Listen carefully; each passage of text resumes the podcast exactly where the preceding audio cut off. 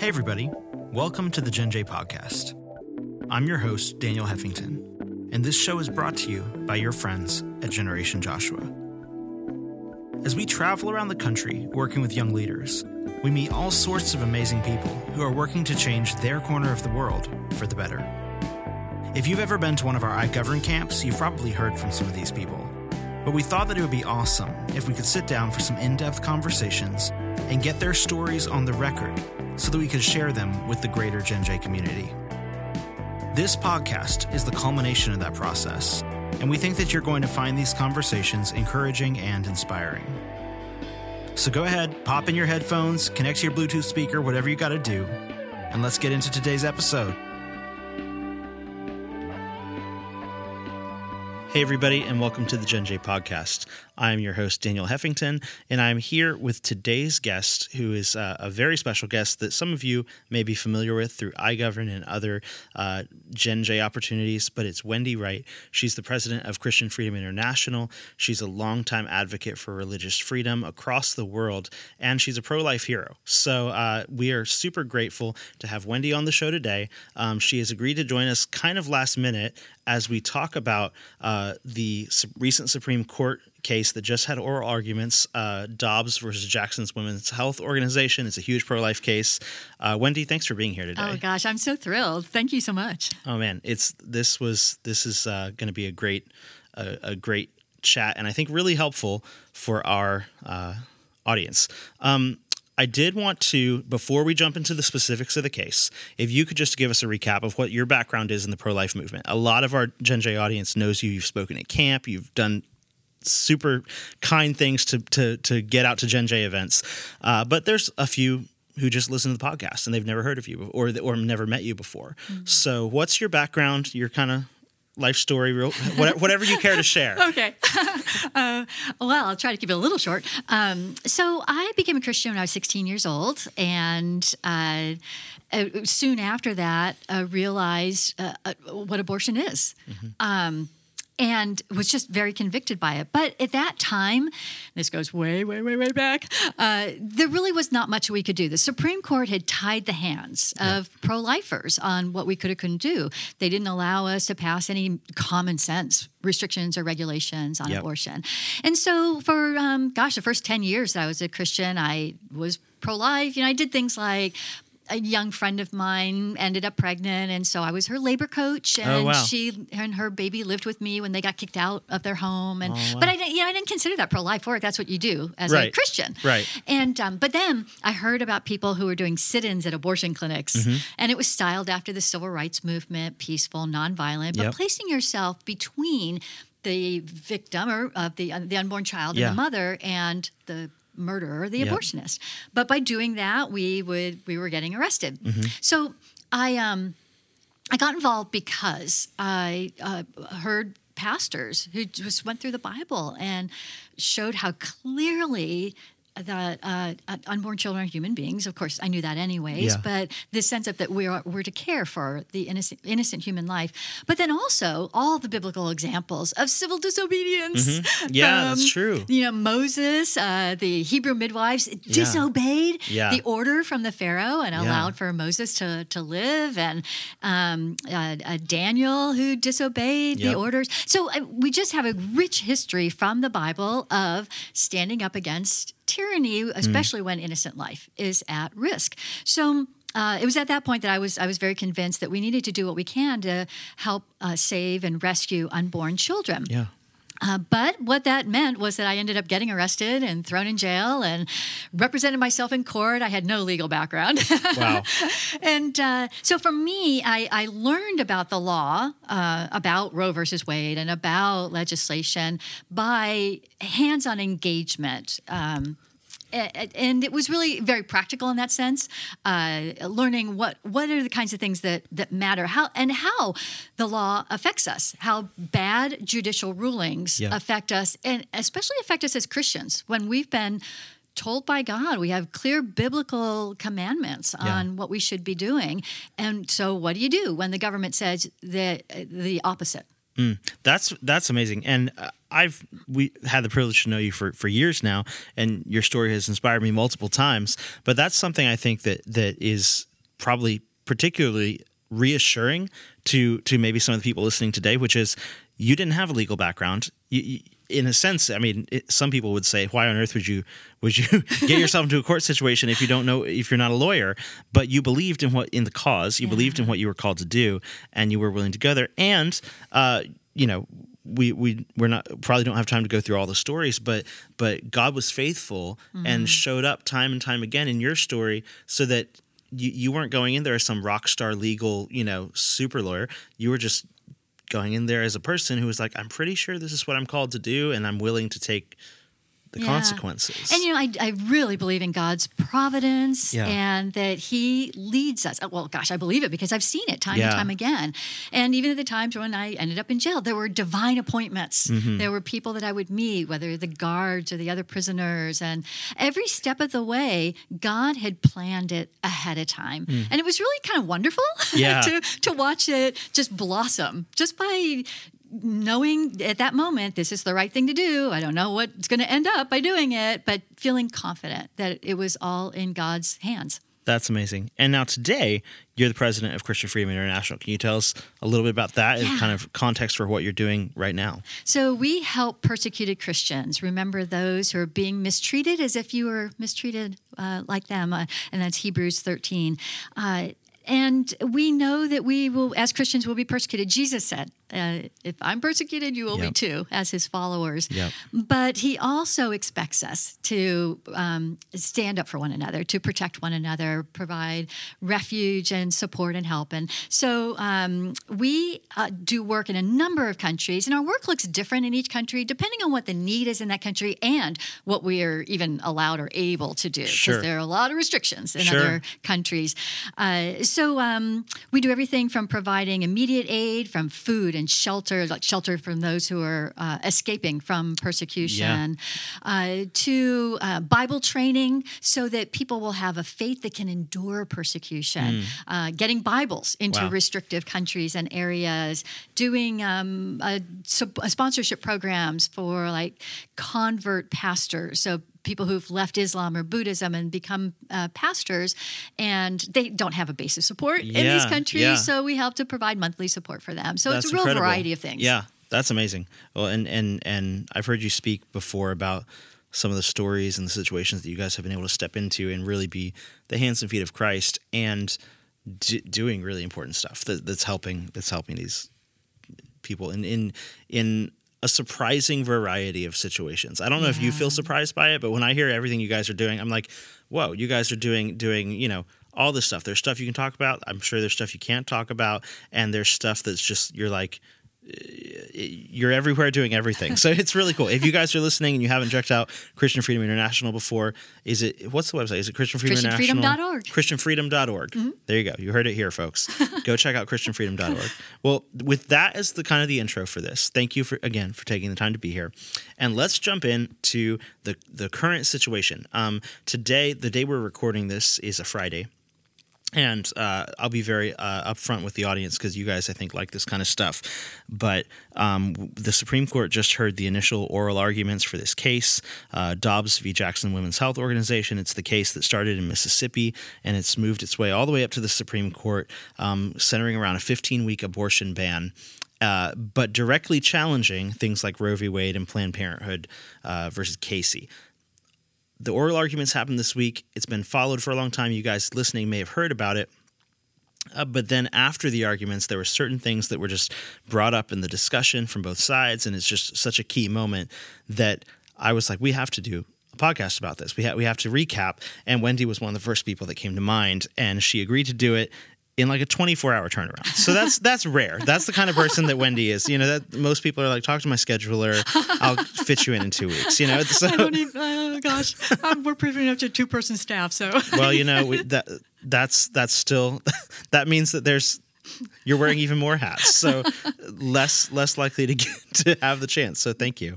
Um, anyways, we're we're we're jumping into this case. Uh, if there's any recap you would like to do from your perspective on the situation, please do so. And then if you could tell me, I'd love to get your thoughts on what the significance of this moment is for the pro life movement.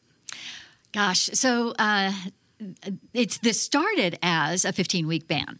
Uh, and it morphed into a direct challenge to uh, Roe versus Wade and the Casey decision. Yeah. And uh, uh, it, it really it, it kind of caught me by surprise because I have not been engaged as much in the pro life movement Sure. now that I'm working more internationally. Yep. And uh, it, and it's I feel like it hasn't even really hit me yet the significance. This is huge. Yeah. Um, so, uh, maybe a bit of a recap. So, Roe versus Wade.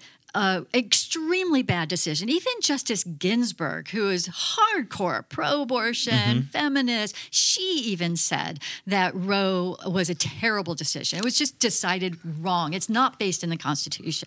I, I forget how far she went, but it's not based in the Constitution. Oh, that's interesting. And so it really did end up uh, corrupting the reputation of the Supreme Court because the Supreme Court was delving into something it really shouldn't be doing. It's into something that was political, Yep. into something that had been handled by the states. Family issues are state issues, Mm-hmm. not federal issues.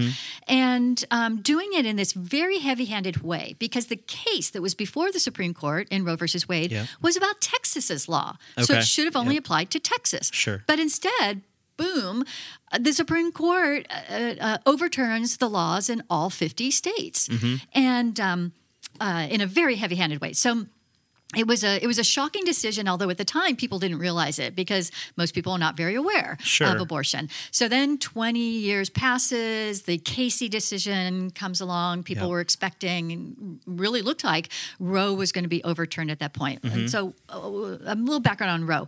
Um, Justice Blackmun, who wrote it, uh, he devised this uh, trimester system Okay. where the breaking the pregnancy up into trimesters. Yep. So the first trimester, he said, the government, the state has no interest in unborn life. Okay. The state has government has no right to put any kind of restrictions or regulations or anything at all at all on to trying to protect that unborn child Mm-hmm. or the mother.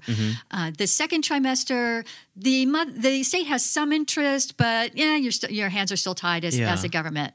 But then the third trimester, oh yeah, the government has an interest in that life because the life can live outside the womb at that point, and um, uh, and- but could still only have an interest when the mother's health or life was at risk.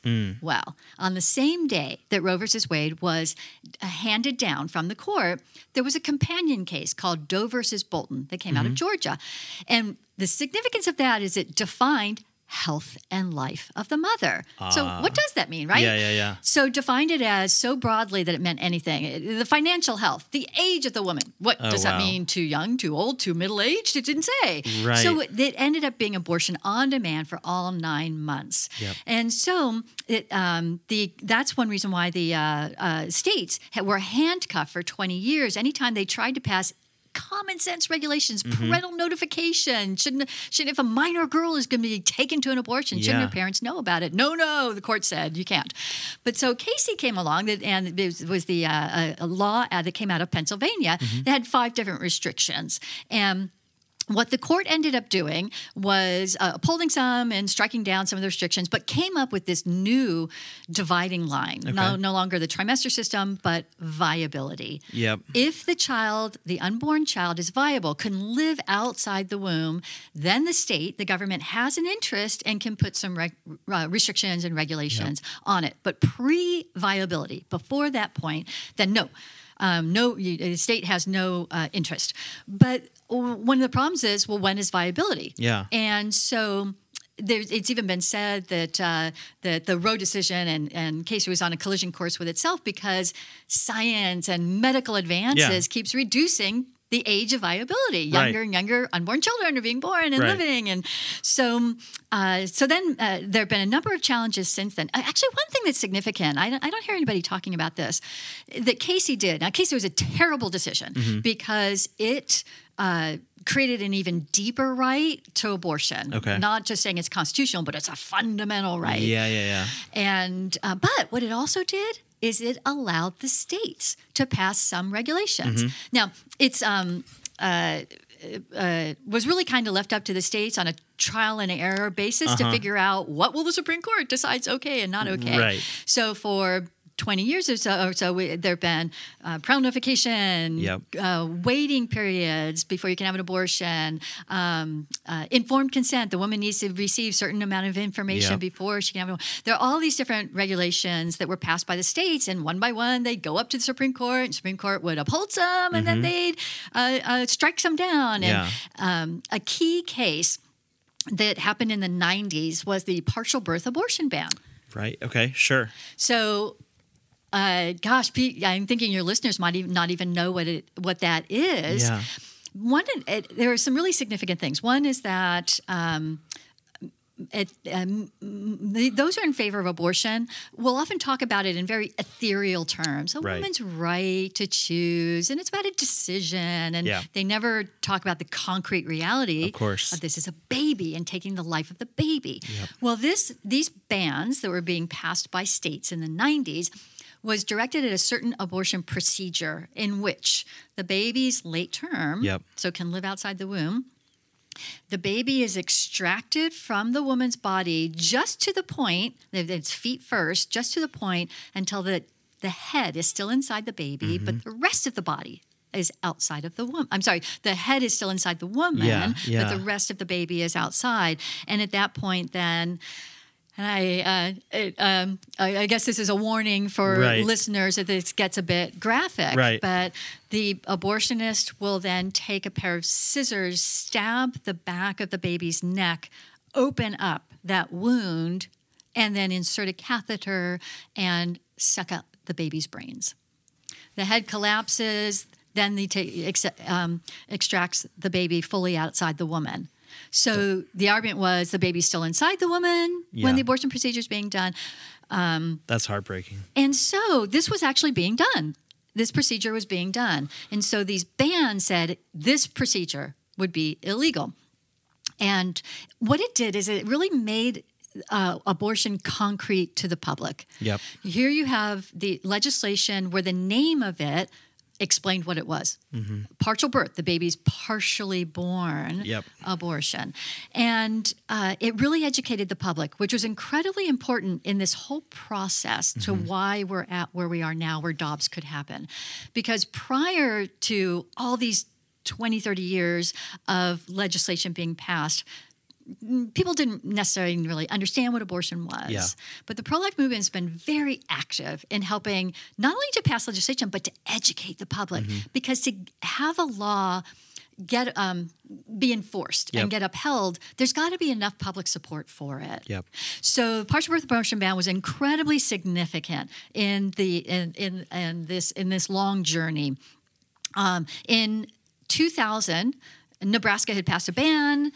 It went to the Supreme Court, and really quite shocking. The Supreme Court overturned the ban. Basically, it was saying, nope, you can't put any kind of restriction or regulation on a woman's right to choose. Wow. And why that was significant, this now gets us into the politics. That was a presidential year, year a presidential campaign year. Okay. Right. So uh, George W. Bush versus Al Gore. Yep. And those two candidates were taking diametrically different positions. Yep. So George W. Bush was pro life, Al Gore, pro abortion. Yep. He was in favor of these horrible abortion procedures. George W. Bush was against. Why it was significant in the presidential campaign is that now the public, those who are voting, realized that the judges that these presidents choose impact our Right. daily lives. Right. That helped to make the issue of judges Mm-hmm. incredibly important uh, in campaigns, Yeah. election campaigns, and um, and then oh, so of course George W. Bush won. Uh, then Congress passed a partial birth abortion ban. So this was now a federal law, Yep. not just state law. That went to the Supreme Court. By this time, we had a few good judges, a few more good judges, because of we had a pro-life president, Yep. and that uh, ban was upheld. Okay. Yep. So, um, I think it's this is um, important for listeners to understand that it's kind of like with William Wilberforce Mm-hmm. when he was fighting slavery. Of course, he wanted it banned outright Yeah. At the very beginning. But he he and, and others, the Clapham group and others, Mm-hmm. they realized that you know the UK just wasn't ready for it. Yep. And you know what? They were just too reliant on slavery. The economy was just too reliant on slavery Mm-hmm. Yep. for it to be overturned. So what they did is they chipped away at it. Mm-hmm. So first they, they went after the slave trade. Big battle, took a long time. They but they got it passed. They banned the slave trade. Yeah. And then it took another, I don't know, 40 years? Was it?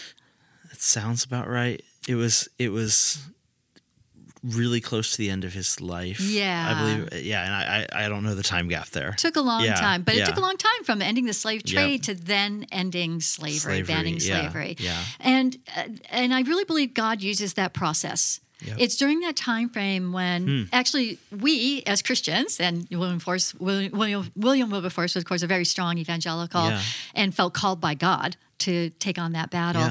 Um, that it really uh, challenged evangelicals and Christians to live out their faith on these controversial issues of the Mm-hmm. Yep, day. yep. And uh, uh, and and like re- it was incumbent on them, required to them to not just believe these things, but to act on them, Yeah. to do it, and to share with others, to get them on your side, yeah, yeah. so that they could become advocates as well and fight for innocent life. So I feel like that's what's happened with us from the time of Roe, from the time of Casey to now the time of Dobbs. Yeah. I feel like this is like a, a marker in our in American history. The Wow. Dobbs case will be a marker. Um, and it and it, it couldn't have happened, I believe, uh, without the whole process that's come up to this point, where more evangelicals and Christians have gotten engaged in the political process because we've realized that we can't just live isolated lives Right. within the four walls of our church Yep. because the decisions that our politicians are making, that the courts are making, impact even our ability whether we can live freely as Christians. Yeah. So I mentioned about uh, me getting being involved in the sit-ins. I was trying to rescue un- innocent life, Mm-hmm. and in fact, that's what our law enforcement is tasked with doing, right? Right. They protect life and property. Yeah, yeah. And yet, I was being thrown in jail for trying to protect innocent life. Mm-hmm. And so, when our government, whether it's the court or the legislators, make really bad decisions, Yeah. wrong decisions, it will end up impacting our uh, us and our ability to live out our faith. That's true. Yeah, that's incredibly true.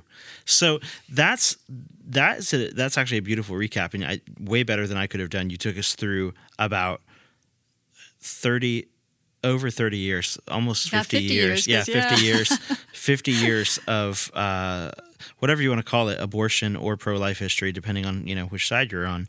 Um, so that brings us to Dobbs. And uh, before we dive into Dobbs, I want to just really quick touch back on something you just said related to William Wilberforce, which was really fascinating because in the pro life movement, as you're well aware, there's uh, people who are kind of celebrating any win that, that we can get. And then there's people who you might say take a more hardline approach where it's like they're going to say, no, I'm not interested in any bill until it's all the abortions gone at once. And you actually just articulated that really beautifully, where it's like you, you it seemed like you think there's a a specialness about that in between time, like like like a, like a time for Christians to step up and I don't know if you'd call it do like the PR education or like, just Yeah. whatever you would call it to say no this this these things because we use a, a civic political process versus going and having wars with each other like we did in ancient times that's kind of required in some ways, isn't it? It really is. And uh, now I, I, I was only touching on the legislative aspect Yeah. of it, but there's the whole social aspect of it. Yeah. Because in the last 50 years, another thing that the pro life community and Christians have stepped up to do is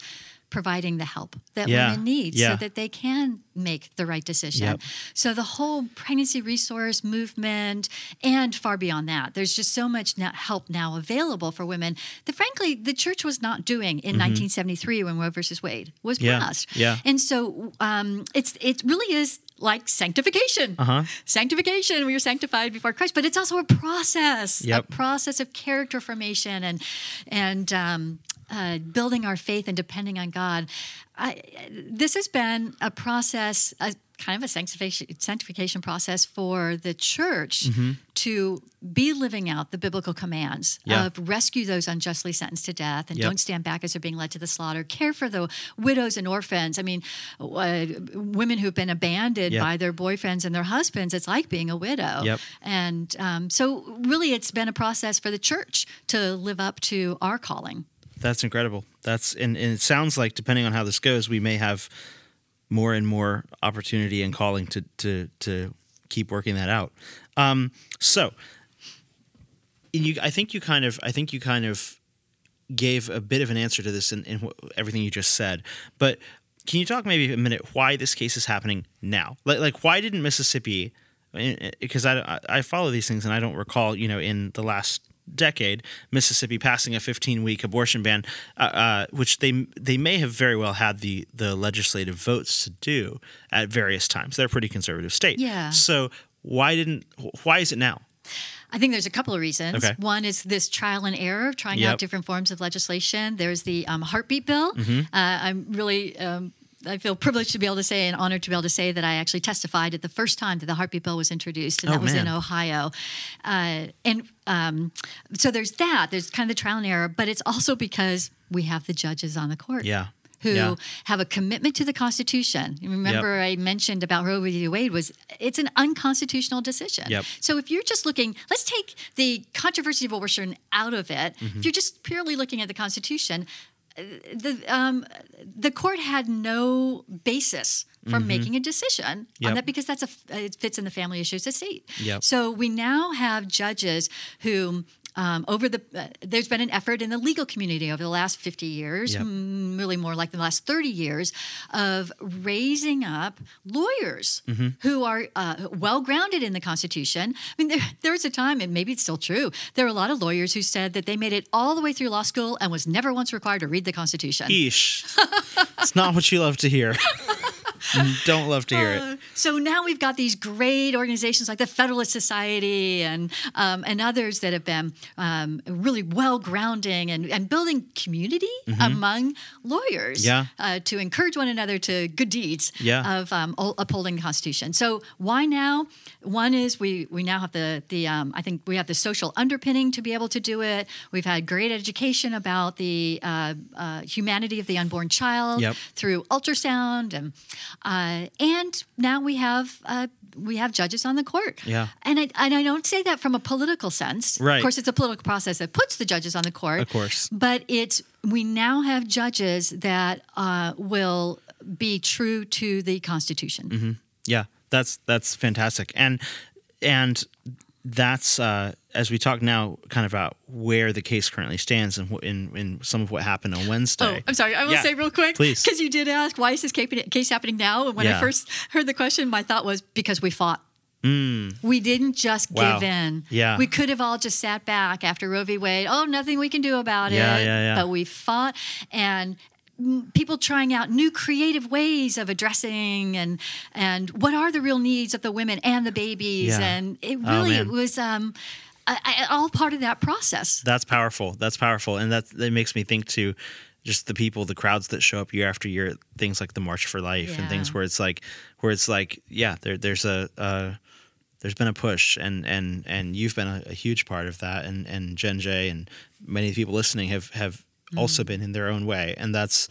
That's really inspiring. Um, okay, so now the case went to the Supreme Court on Wednesday. They heard the uh, first round of, of oral arguments, and basically the the uh, the Solicitor General from Mississippi got to come up and make Mississippi's case, which was for in this case.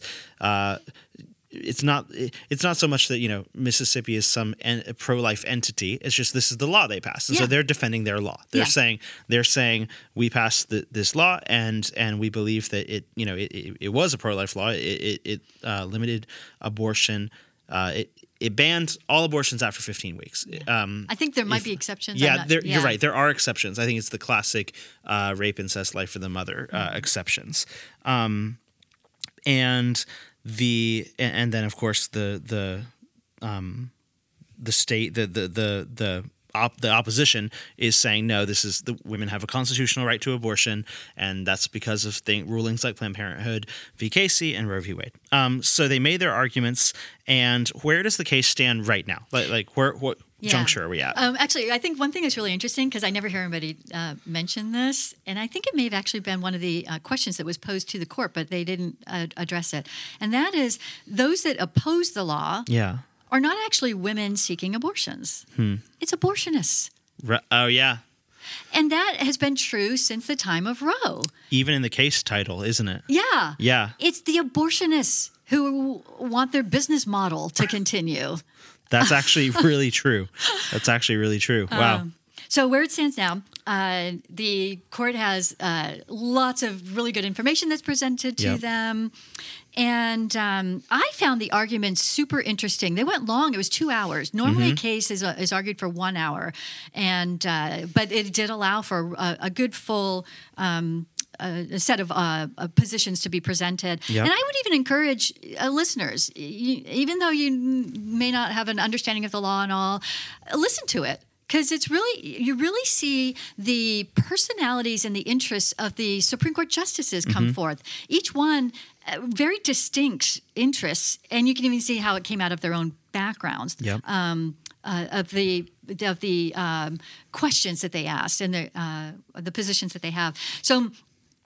Um, I know one of the things that you were interested in, in uh, about is the what were what was on the best arguments on the pro-abortion Yeah, side. yeah. And I they took more of a, a legal argument. They said that Roe versus Wade and Casey are precedents, meaning they've been decided. Mm-hmm. Yep. And so we have to do what the court has said in the past. We have to follow this the status quo of Yep. what they've said. Um, and they also uh, argued that the credibility of the court is at stake. Mm-hmm. That if the court, the Supreme Court, were to admit it was wrong, oh my goodness, their Mm-hmm. Yeah. credibility is at stake. We can't admit we were wrong. Right. And I mean, as a Christian, Right. I find that argument uh, astounding. Right. Because uh, we believe in repentance. Right. And if Right. you're doing the wrong thing, and you're just going to dig in and keep doing that wrong Yeah. thing just because you I mean that's the worst decision you can Right, make. Right, and your and your main reason to not alter course is because then we would have to admit we were wrong. That's like, in in what other context of life does that serve you well? you know, we just realized we have a massive problem. Let's keep doing it because you know.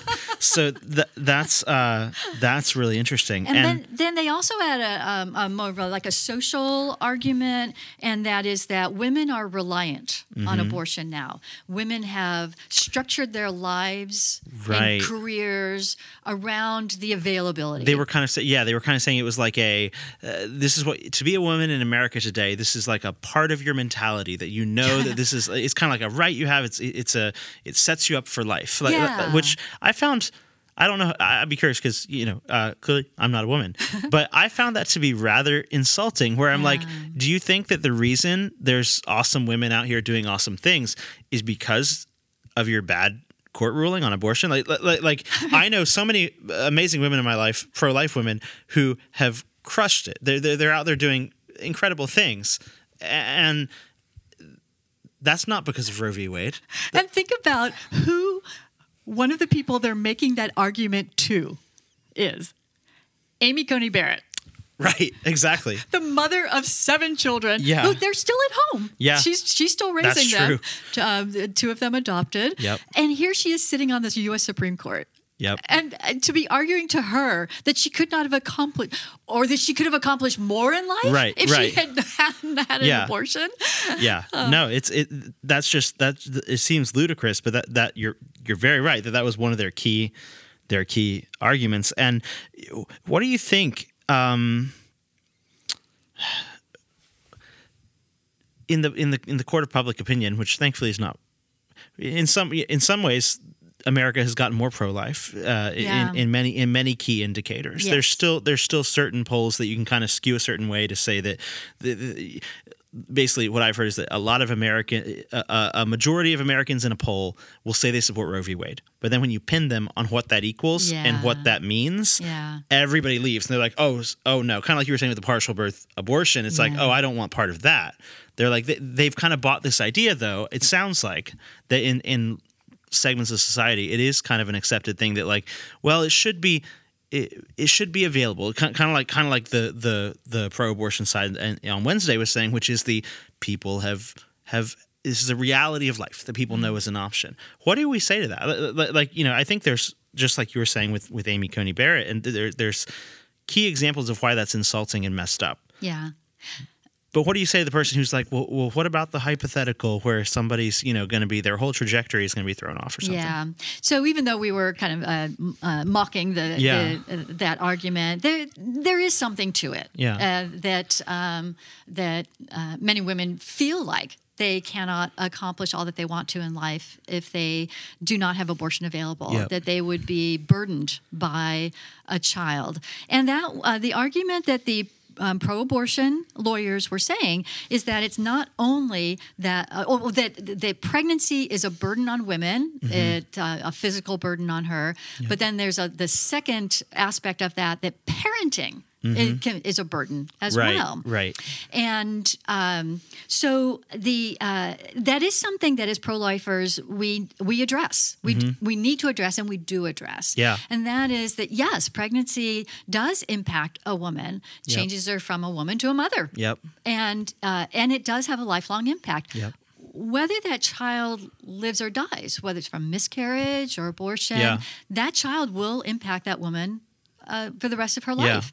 And so you can't just erase that. So I, th- I think that we as pro lifers do need to recognize this argument of, of reliance that Yep. women in society have now um, based the, uh, their decisions on the availability of abortion.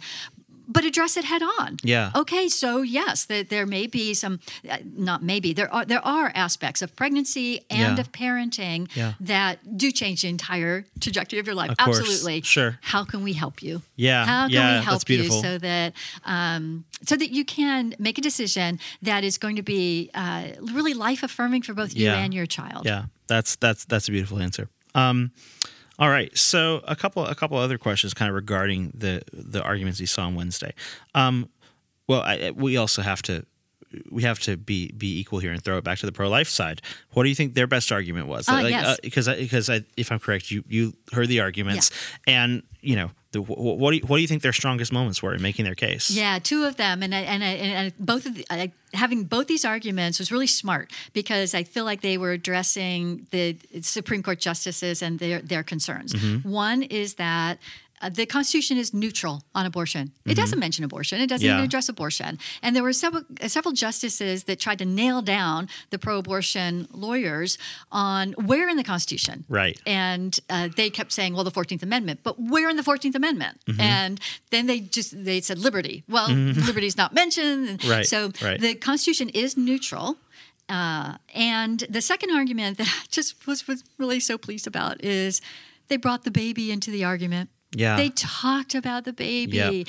the, the unborn children, and the right of the baby, because the other side will not Yep. recognize that there are two people involved in this decision. Yep. Yes, the woman is involved, and we need to care for her, but there's also a baby that we need to be um, caring for, and who has liberty rights and right to Yeah. life as well. and what's what's fascinating, and this is what we've seen even with some like the personhood, the personhood legislation and stuff that, that has been proposed in different states. Um, the minute you and, we saw this in the arguments uh, after they they used that, which which I agree, I thought was was a, a beautiful strategy.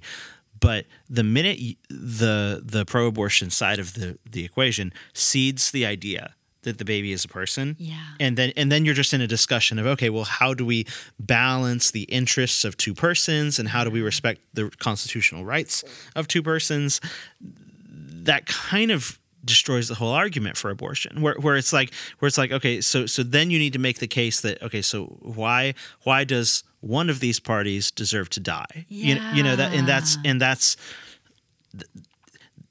it's far easier to say this is not a person because if this is not a person and it's a, a blob of tissue or some of these classic arguments we've heard then you that you don't find yourself in as much of a quandary if you can if you can get yourself to believe that but the minute it's a person, which is what Mississippi came in talking like, they, they, they were kind of like, let's not even argue about that. Then we've got two people here, and then of course the other side, and some of the justices, Justice Sotomayor and and Justice Kagan, I saw that ju- I thought listening to it, the Justice Sotomayor had the more like visceral, like like, like she wanted to reject that whole line of of argument, uh, kind of regarding the the personhood of the the baby.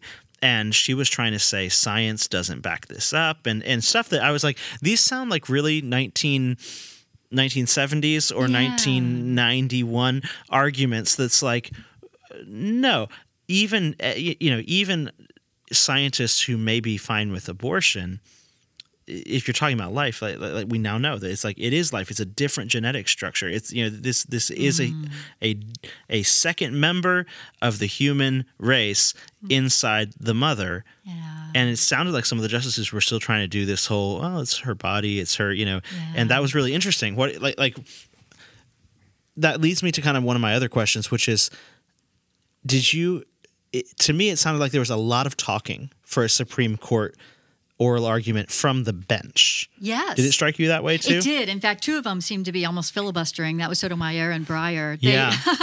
I was getting a little frustrated with them Oh God, because it, it seemed more like a platform for them than right um, But yeah, so I, I, mentioning regarding the 15 week and why 15, and one of the things that the Mississippi Solicitor General brought out is the that the unborn child feels pain, hmm. and that's what Sotomayor was rejecting. Oh you're very right. Thank you for bringing that up. She, right out of the box, was saying, oh, well, even people who are brain dead Yeah. can uh, have reflexes, uh, as if they're not persons. right right right right right Um, but totally rejecting it. And one of the things that Ronald Reagan said was if you were walking in the forest and came across a body lying on the ground, you wouldn't just dig a grave and throw the body in. You Mm-hmm. would check to find out is the body alive?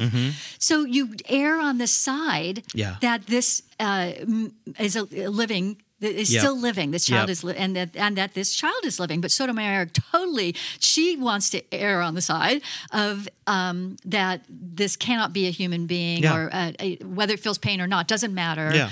Uh, the woman's right trumps that. You know, one of the. Um, Oh, and I do want to uh, mention the Solicitor General as well. In his, he he came right out of the box in his opening when he started right off. He he said that Roe versus Wade poisoned the um, the court itself. Yeah. Uh, he was addressing that issue of the credibility of the court. Yep. So for those Supreme Court justices that are saying that we can't overturn a precedent because our credibility is at stake, Right. What the Solicitor General of Mississippi said is. The court's reputation is already poisoned because of Roe. That's you're right, and that was that's very. I, I think that's one. It's true. Two, brilliant Yes. because because we've got some of the justices on the court who even if, and of course, justices thankfully are not candidates, so they don't get out there and just give a whole platform of, because they're ideally not supposed to be legislating from the bench and advan- advancing their agendas. However, we've seen this become more and more of an issue, and there's a, plenty of justices on the court right now who who seem in their decisions to respect life at least to an extent. Um, but then we have certain of them, even uh, one or two that might tend to lean towards the more conservative interpretation of the the interpretation of the Constitution, who are strong institutionalists, and they're the ones who I think it's most most that you know the, the other side saying that you're gonna you're gonna damage the the trust in the institution, you're gonna damage your reputation, you don't want to look bad. That uh, they're a little bit accessible to that argument, and that's a brilliant tact to say, no offense, you already look really bad. And this is actually going to correct this is not the error. This is the error correction. This is the solution to the error.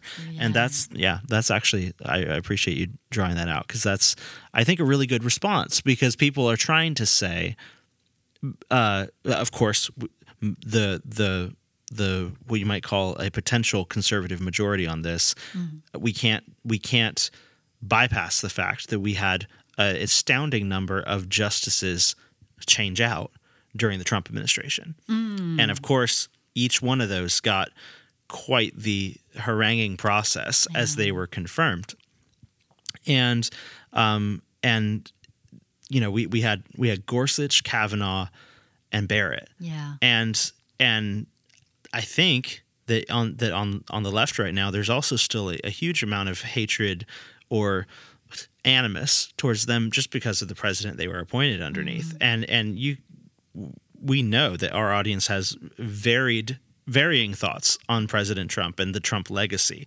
but it's undeniable that these three justices are part of the Trump legacy. And to be honest, I don't think we would be here with the chance we have with Dobbs Yeah. if if a different president had been in power, appointing those three. Well, at least say had had the other pres the other candidate in 2016 been in power, Yeah. Hillary Clinton. I don't think the court would look the way it does. Oh my today. gosh, no. It'd be radically different. And in fact, this case would not be the case that it is. Right. Because when it originally came to the Supreme Court, they were addressing the issue of the 15 week ban and Yep. just that. Uh, but um, in the in the course of time, from the from when it was first petitioned to the Supreme Court, they uh, they the um, they they kind of dug in stronger Yep. on the original argument and went straight after Roe.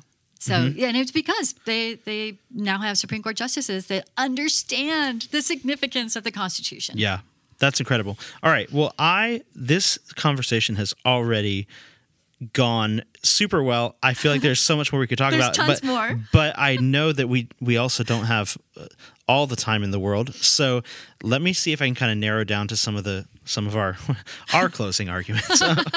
um, let's see. Let's do some quick questions. You can just throw out whatever comes to mind. When, you're one of the challenges with a case like this is figuring out where to go for information. Uh, news is news, media, social media. Where do we go? There, you know, that's a whole nother discussion. Is how do you get information? You Yeah. know, but for you, when you're wanting to stay either up to date or have thoughtful analysis on on a situation like this, other than the kind you so willingly provide yourself, which is great analysis. You're one of the people, to be honest, all honesty, not flattery. You're one of the people I want to hear from in situations like this. But where do you go? Uh, well, there are a number of places, but I'll just stick to one. I Yeah. really like John Stonestreet Okay. with Breakpoint. Okay, cool. Um, I get his daily um, uh, emails. Okay. And uh, I find that really helpful. Ed Whelan, he used to clerk for uh, Justice Scalia, Oh, wow. headed up the Ethics and Public Policy um, uh, organization, and uh, I like his. I, I like to. I go to him for legal and what the court is doing. Sure. Yeah. So That's there are a number of the, uh, Randy um, uh, for pro-life arguments. Mm-hmm. Uh, Randy Alcorn has the classic. He wrote a book many many years ago called "Pro-Life Arguments to Pro-Choice." I'm sorry, pro-life. Yeah, pro-life arguments to pro-choice. Pro-life answers to pro pro-choice arguments. Okay, I like that. Yeah, so that's really the go-to to go just because it's the same arguments on the side of abortion that have been around, Mm-hmm. Around for for- decades, yeah, yeah. and so it, the um, that's and then Scott Klusendorf does some re- really good work Okay. on because he he he's willing to do the debates Mm-hmm. on college campuses and tackle head on. So I find them to be really helpful. That's amazing. Um, let's see. Couple of other, th- yeah, and, th- and that actually, you already answered one of my other questions, which is uh, resources for people to build up their own arguments, and that that book sounds like an amazing one to check out. Um, as we kind of look forward, and and we're we're gonna, if I'm correct, what they're doing right now in the court is they kind of have a, a behind closed doors, ca- not casual but informal uh, decision, and they kind of see where they're all leaning and falling, and then they assign a majority opinion to be written and a minority opinion to be written. Then time goes by, they come back together and kind of have their official ruling, and then assuming that hasn't changed, which it could change, they publish their their ruling. And is that it? Do you do you happen to know what type of a time frame that that typically takes? Like, what are we looking at here? Yeah, and uh, it's, it's kind of interesting that as we're recording this right now, the justices are meeting. Oh, And- you're right. That's actually we should We mention throw that. up a quick prayer to the Yeah, Lord. Holy right. Spirit, please work inside that room right Amen. now. Amen. Um, and in their hearts of those justices. Uh, and so usually what will happen is very controversial cases like this that Yep. are argued during the Supreme Court term, they wait until the very last day of Mm-hmm. the Supreme Court term to release the decision. So that'll probably be mid to late June. Okay. All right. Well, that that will be we'll have quite quite the uh, the waiting period to to to see to see what will happen. Um, that's that's great. We will we will stay tuned. We will bring we will try we'll do our best to bring you podcast listeners any updates as they come out. Um, if you were going to predict it, and this is always you know risky, we're not going to hold you to it. We're not going to we're not gonna, you know this is just analysis. What do you think is the most likely outcome? What do you because because the other thing I guess we should talk about is there's multiple paths that Yeah. could be taken. They they could they could strike it down, uh, which I, the coverage I've been seeing. Most people don't think that they are just going to say we reaffirm Roe, we reaffirm Planned Parenthood v. Casey, and Mississippi. That's a horrible law. You can't have it. Yeah. So most people seem to think that's not the direction they're leaning, but they could do that. They could just say, "Get out of here, Mississippi. We don't have time for you," which would be really sad. And and and most people don't seem to think that's happening. No. They could also uphold the law mm-hmm. for for just kind of multitude of reasons and say nothing else changes, but the law remains. Mm. And then they could also just do a, a, a rather sweeping change to say, yeah, this law stands, and by the way, we're overturning Roe, we're overturning Yeah. Casey, or some combination of that. There's uh, another middle ground. Okay. And that's where a couple of the justices seem to be looking for, Mm-hmm. and that is coming up with a different dividing line than viability. Right. Yes. Okay. Yeah. So as I mentioned before, uh, for the Roe versus Wade, did the trimester system, the state has an interest or doesn't have an interest Yep. during, depending on the trimester. Uh, then that changed in Casey to the dividing line was um, before viability, what before the child can live outside the womb, that the government has no interest whatsoever. Then the government, state government or federal government, could have restrictions or regulations after the child is viable. Well, um, several of the justices asked. Um, the pro-abortion attorneys about what about something other than viability? Yeah. What other kind of dividing line or marker could there be? So there are a couple of justices seem to be looking for middle of the road um, response, uh, um, but I didn't find that either side was willing to give a, a different. Yeah, they- it was either it's either overturned Roe Yeah. or um, uphold Roe. So, in the pro life just dialogue, is there a di- or either side's dialogue? Is there a has there been a different standard proposed? Like like are the judges just going to have to create one out of thin air if Yeah. they go that that route? They would have to. Yeah. Um, now I haven't. Re- I didn't read all the briefs that were Sure, uh, yeah. uh, that were submitted to the Supreme Court, so it's possible that maybe someone did, but I'm not aware of any. Um, now, as far as how they they'll rule, rule uh, Sotomayor. Breyer, Kagan, we know how they're they're going to rule. They're going to uphold Yeah. Roe and Casey. There's just no question about that. Yeah. Now, what? But where it gets more interesting and really interesting Mm-hmm. Yep. is delve into these other justices. yes. I just love that Amy Coney Barrett. Her questions were Yeah. about parenting. Yes. I mean, what perfect person. And Yeah. you know, this is something that's been lacking on the Supreme Court are Yeah. justices who talk about really day to day life issues like here this mother of Yep. seven brings Yep. up. So she brought up about the safe haven laws and and that that relieves the woman of the burden of parenting. Yep. uh, that the child can be adopted Yep. or um, provisions can be made for someone else to care and raise and parent the child. Um, uh, Roberts and uh, John Roberts, Gorsuch, they seem to be, they were asking questions that seem to be looking for an alternative to viability. Mm-hmm. Yep. Did, I didn't hear any answers given to them, so Yeah. maybe they will devise or create something. I don't know. Um, Justice Kavanaugh, he seemed to really focus on that the court has overturned precedents before. Yes. That has been a practice of the Supreme Court. So Yep. that wouldn't be anything new. He also did ask the pro abortion uh, uh, lawyers about this, this um, uh, issue of women are relying on abortion. He tried to nail them down a bit on that. Like, how? How. Yeah. you know, because uh, really what you and I talked about, Right. okay, if women are relying and society Yep. is relying on this so called right to abortion, then what can we do to Right. relieve that so that an unborn child doesn't have to be killed? Right. So, uh, but then, okay, Clarence Thomas. Oh my gosh. Oh, He, I okay. love Clarence Yes. Thomas. Clarence He- Thomas fan club right here. Yes, yes, yes. He kept asking. Yeah. He asked a couple of times, and he brought up something really interesting that nobody else seemed to bring up. And that was the court has actually dealt with the issue previously of criminal child neglect. Hmm. When a pregnant woman uses cocaine. And Right. it causes damage to Right. an unborn child. Right. You know, that's also would be true of alcohol, Yeah. alcohol fetal syndrome. You know, Yeah. the unborn child pays price Yeah. for that and and could even lose their life. And so the court has dealt with that post viability. Mm-hmm. Under the under under the rubric not of abortion but Right. the rubric of criminal child neglect, and so he asked the pro-abortion uh, uh, lawyers, doesn't that apply here? Like, Yeah. what, what do you have to say about that? Should the court be able to address these issues of criminal child neglect Mm-hmm. for an unborn child or not? And they dodged it. They answered, um, but. Um, uh, what I found, one thing I find so incredibly significant to this, it, and that it was Clarence Thomas that Mm-hmm. was asking it, is because, in fact, it may have been him that brought up that in the United States we don't have a caste system. Mm. Okay, so a caste system. You want to explain what a caste system is? Sure. Yeah. I mean, it's it's like we have I the the first example that comes to my mind is like India because Right. that was one of the most historic examples of it, where you basically have literal classes of people that it's not just an economic class it's not just oh you're rich today and you're poor today it's like you and all of your family and all of your relatives and it, it's, it's kind of like we, we have a lot of talk about systemic racism and this is like systemic uh, permanent classism where it's like it does there, there's it's not about opportunity it's not about it's not about your inherent traits they're just saying you are part of the, the uh, this strata that will always be down on this caste, and you can't marry between the castes you, there, there's different legal protections for different castes it's it's incredible discrimination and uh, yeah we, we don't have that here or at least we shouldn't So this was tied in, I believe. It was um, uh, one of the cases that was overturned, Plessy, the Plessy Mm-hmm. case, which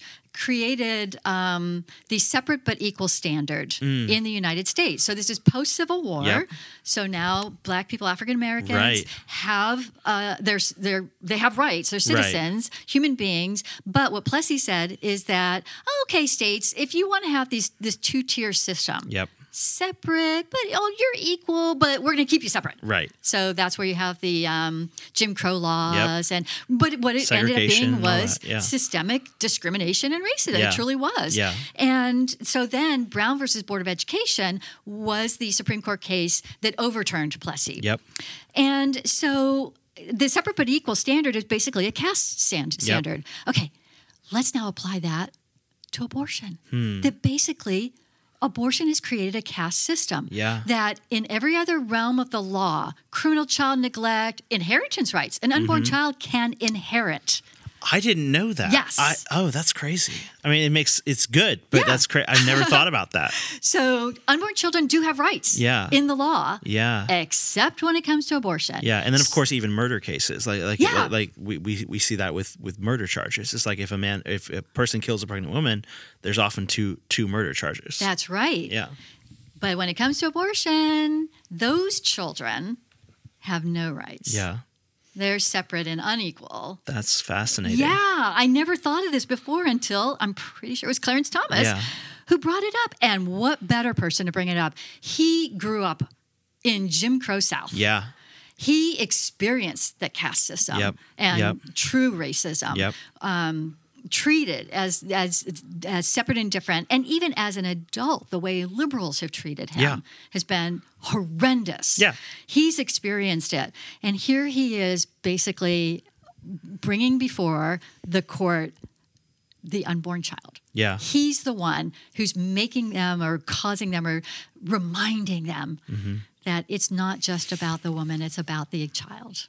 That's powerful. And and and yeah, and and and yeah, his story is is is remarkable and and I think he he he refutes certain really popular narratives that he he makes people on the other side mad because he, he's he's a he's a incredible man. He's he, had the difficult childhood. You know, he he experienced racism. He's a black.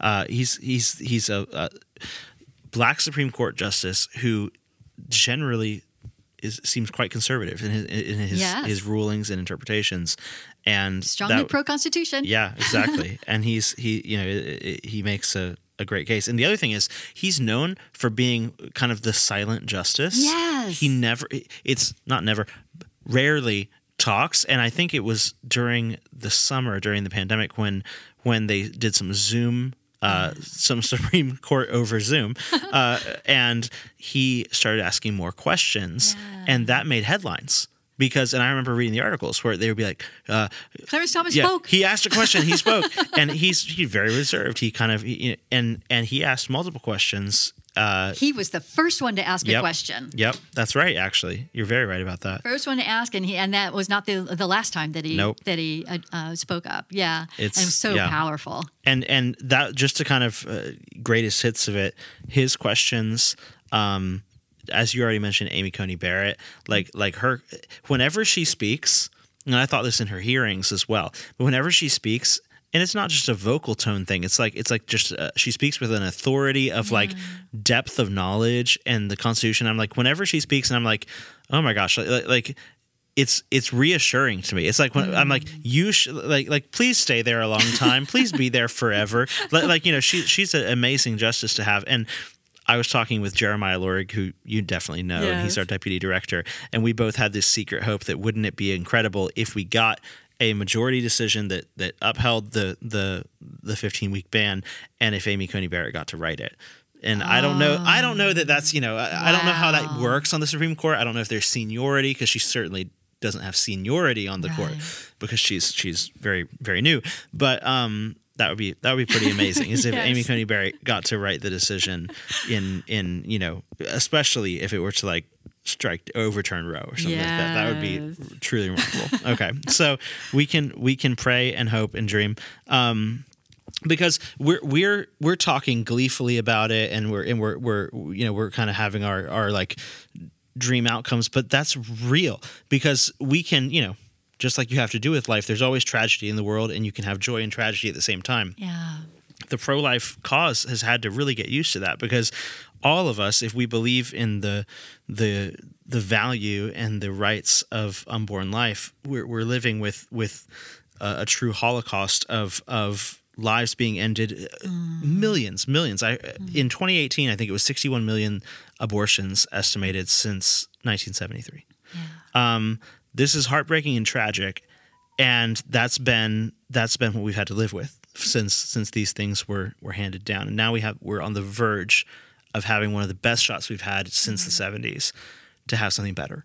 Mm-hmm. And um, that's that's powerful and it's it's it does make like like I found myself like kind of gleefully like like giggling or laughing about it and, and I'm like why? Like this is a very serious issue. Why am I doing it? And I'm like mm-hmm. it's j- pure like joy and excitement that I'm like we've been in this fight for a long time. Yeah. people have been in this fight since well before I was born.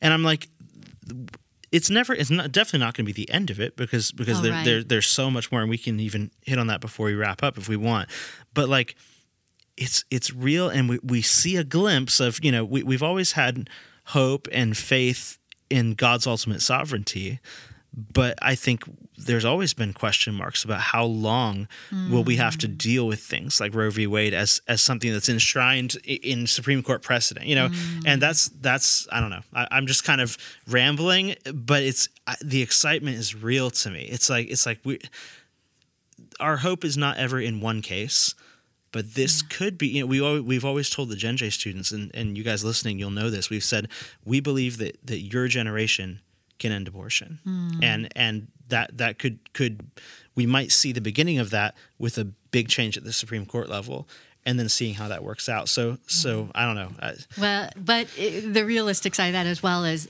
and then the uh, new work begins. exactly. Because overturning Roe and Casey, what it does is throws it to all 50 states. Exactly. So we're going to have an on the ground battle Yep. in all 50 states. Now, there are a number of states that have trigger laws Mm-hmm. in place where the legislatures uh, have already stated that um, the day when, when Roe versus Wade is overturned, that Yep. immediately their state law will be a pro life Yep. law. It goes immediately into effect.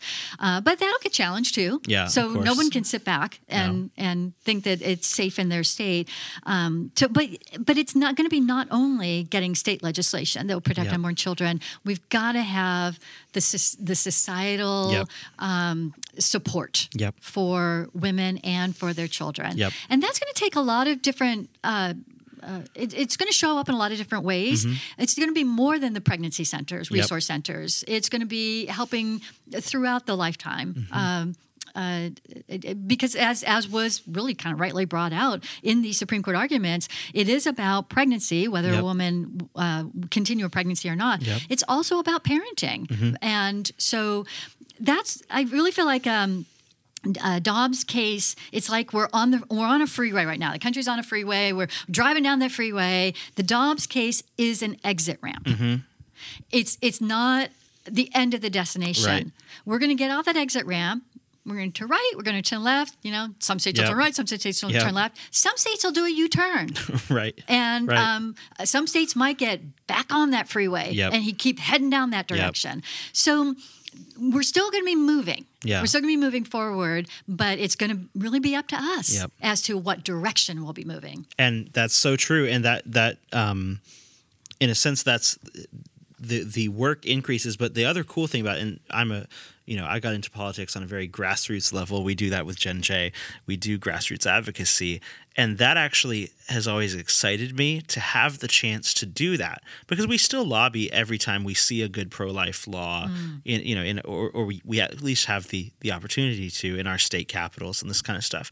But we've always known in the shadow the looming shadow of Roe v. Wade and and Planned Parenthood v. Casey that like uh, until the Supreme Court decides otherwise, those will always be instantly challenged. Anything that's basically a really good pro life law Yeah. will instantly be challenged or blocked or, you know, something like that. So if it was handed back down to the states with a favorable decision here in this case, that would be that a lot of work, but also give everybody a very clear mission. Because right now mm. i've even said in, and i don't you know this is a, a tension of being a christian in politics because we believe in direct action.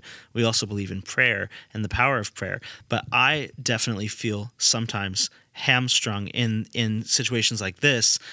And and i'll be curious if you have any thoughts for me or advice for me because i'm sitting here waiting for the supreme court to meet mm. and write their write hopefully a good opinion that, that I hopefully can be really excited about.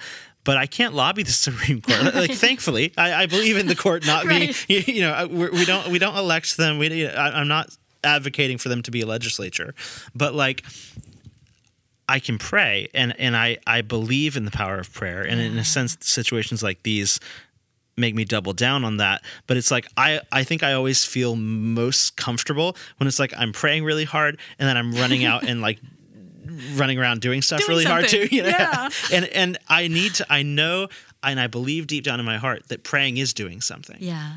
but but then there's all but on a state level if, if it gets back down to the states we've got okay great we got to go to attend this committee hearing and testify here and lobby this person here and tell them we're going to primary you if you vote the wrong way. Like, like you know all the, all the kind of grassroots politics stuff that you do. Um, so what, what how should we approach situations like this where it's like yeah we should definitely pray is there something else we can do in addition to that or you know Yeah. Um, well, uh, regarding prayer. Yeah. Um, one thing uh, that I uh, have found myself praying more often Yeah. is, Lord, surprise me. like, oh i love that Because uh, it's like I, I I want to give God, here's what I want you to do. right One, two, three, four. Right. These are the steps. But Yep. then I'll stand back and go, well, but actually, what I'd really like for you to do something that I hadn't even imagined. Yeah, yeah. be far better than something, Well, anything I can come up with. what does it say exceedingly and abundantly beyond like our expectations Our where yeah yeah But then, as far as what else, uh, I would say uh, being really practical. Yeah. Definitely, when we're going to work the legislation and political realm, Yep. but also. You know, we need to address this issue of reliance that women Mm-hmm. Yeah. rely Yeah. on, or men rely on, or families rely Yep. whatever, they, uh, uh, workplaces rely on. right Uh, you know, one of the questions that was asked of the, asked of the Supreme Court in the petition to the Supreme Court of this case that I don't, I didn't hear get addressed during the arguments was that Roe versus Wade challenged the integrity of the medical profession and society. So it not only poisoned the court's credibilities, it's also kind of poisoned the medical community that's definitely true because the option's been given just kill the patient. right right And so th- there's just so many avenues that we as Christians um, can go t- down. Mm-hmm. Working within the medical community to uphold the sanctity of life. yep Working legislatively to Yep. uphold, because the end of life issues are huge right now. very true and even will become even more so uh, as medical costs, healthcare costs continue to increase. Yep. And so, um, I guess I would ask. I uh, just my recommendation for people is as we begin with prayer for the Supreme Court, but also prayer, Lord, what's my part to play? What Hmm. Yeah. what can I be doing? Yeah. and and be open to the Lord giving you something just. Maybe something brand new Yeah. that we haven't Yeah. thought of yet. yeah i love that i love that and even like a not everyone's going to be called or good at going down to, to their state capital Yeah. now, now I'm, I'm part of generation joshua i believe in everybody using their voice but you might be super talented at meeting practical needs of like expectant mothers Yeah. and, and and their families and maybe that's where you're called in the You know, one thing that um, my pro life group at my church Yeah. that we've done, we've tried to take a holistic approach Okay. to um, uh, being pro-life. Yeah. And so uh, young life groups, Yep. they now have young lives groups. So it, uh, reaching out to young people, but now they're reaching out to the young mothers. Oh, that's Because awesome. there's so many teen mothers, single Yeah. teen mothers. Yeah. And so once a month they have gatherings and uh, for the for the young mothers. Yeah. And so they need childcare. So this doesn't ha- directly have to do with Sure. abortion, but it's help, helping these other Well, young mothers who've made the right decision. It, yeah, and it's the it's coming alongside and creating a, a system and structures that say, oh, you would never worry about child like you would never get an abortion because of childcare because we have all these mm. resources for you. It's like mm. the more you know, yes, we want legally, we want those we want that to be taken more and more off the table as an option. Yeah. But then just that that the demand is like supply and demand. We, we, we we want to both reduce the supply and reduce the demand. yeah. And that's you know that's that's really important. So that's amazing. Um, okay, wrapping up here, uh, we talked at the beginning about how you've been involved in the pro life movement for for for a, an amazing faith length of faithfulness. Like, like like you have been there when it's been getting thrown in jail. You've been there when it's been testifying for a heartbeat bill. Um, what are your feelings watching this case as somebody who's who's been in the movement as such a up close, you know, participant for for for quite a while? I'm just so thankful to God.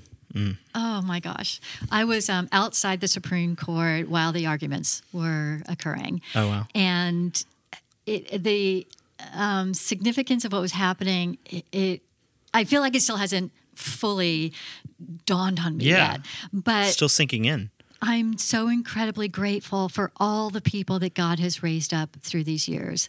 That we have these great Supreme Court justices, um, that we have these great lawyers who've been Yep. who are willing to take the Mississippi case to be from about oh can we have can we just try to stop abortion after 15 weeks when Yeah. the baby can live to let's overturn the whole Yeah. structure of Yeah. Roe versus Wade and Casey. Yeah. That I mean, that was bold, Mm-hmm. and all of the petitions, uh, virtually all of the petitions on the side of Mississippi, were Yep. taking that bold stand. Yep. So I was. Um, just incredibly grateful for uh, what God has been doing in so many people's lives Mm. to raise up uh, people with strong convictions um, to uh, to do what is right. And I just want more of it, Lord. Give me Yeah. more. Amen. Amen. That's incredible. Uh, all right. Um, well, thank you so much for for taking the time to do this. Um, I, like I said, you were one of the first people that I was like, I want to hear Wendy's take on on the oral arguments. And then maybe we'll do this. I don't know if you're willing. Maybe we'll do this again if it's June or whenever when we actually have a decision because I'm sure there'll be stuff to analyze about that too yeah. um but uh but yeah that this this has been great i think i think our audience listening will find it super helpful so thank you is there anything before we close that you would like to leave our audience with any final thoughts admonitions whatever Um, I would just encourage people. It's actually been really fun for me today to, Okay, to talk Oh, with I'm you and glad. talk about this. I'm really it- glad. It's it's allowed me to look at back over the last however many, gosh, forty years. I forget how long it's been Yeah. that I've been involved, and to see how much God has done during that time. And so, what I want to encourage all the listeners is um, expect that for yourself as well. Hmm. That. Uh, the next 40 years that we will see even more wonderful things that god will be doing things and when i say wonderful things i mean it's not only that you know about um, ending the abortion regime in the united states but look at all the things that god has done in people's lives to bring us to this point Yeah. and, and that's really what i've i've focused on i remember when um, a horrible abortionist in pennsylvania was discovered and just uh, the house of horrors it was called Yep. it was so disgusting. And I was so distraught at that point when we discovered that this was happening in America Yep. and people knew about it and did nothing about Mm-hmm. it. And I, I just went to the Lord. Uh, that was a real low point for me where Mm-hmm. I felt like we, we've worked this hard and, and this is what's happening. that's yeah and actually i'll it sounds like this is where you're going but like mm-hmm. there have been low points along the way have Yeah. there did, did this ever points like that or any other point? Did that ever make you doubt if we'd ever get to a place like this Yeah, today? that that was because Gosnell, um, Yeah. the abortionist Gosnell, and that there were law enforcement, there were people in the medical community who knew what was going on, Yep. but wouldn't do anything about it. Yep. Were, Planned Parenthood knew how horrible this place was, and yet continued to refer women there. Mm-hmm. Yeah. Women were dying at this place, Yeah. and um, so yeah, that was a low point uh, because I thought even after all this work that we've done, Yep.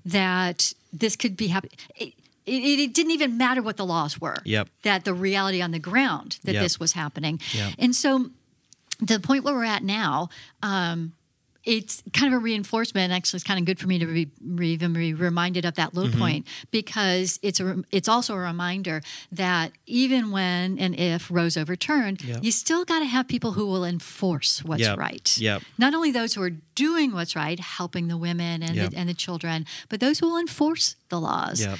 So uh, going forward, gosh, there's still so much work for us Mm-hmm. for to be done, and uh, and it it the work is really done by the Holy Spirit, Mm-hmm. who's working in people's lives, but He also works through our words and our Exactly. deeds um, to raise up more people who will. Because gosh, we could we could just sit back after this decision right. and not do anything. Hey, Just our job's done. each other. Yeah, Yeah. Right. yeah. Yeah. And you know what's going to happen? the other side's going to be active. Exactly. exactly.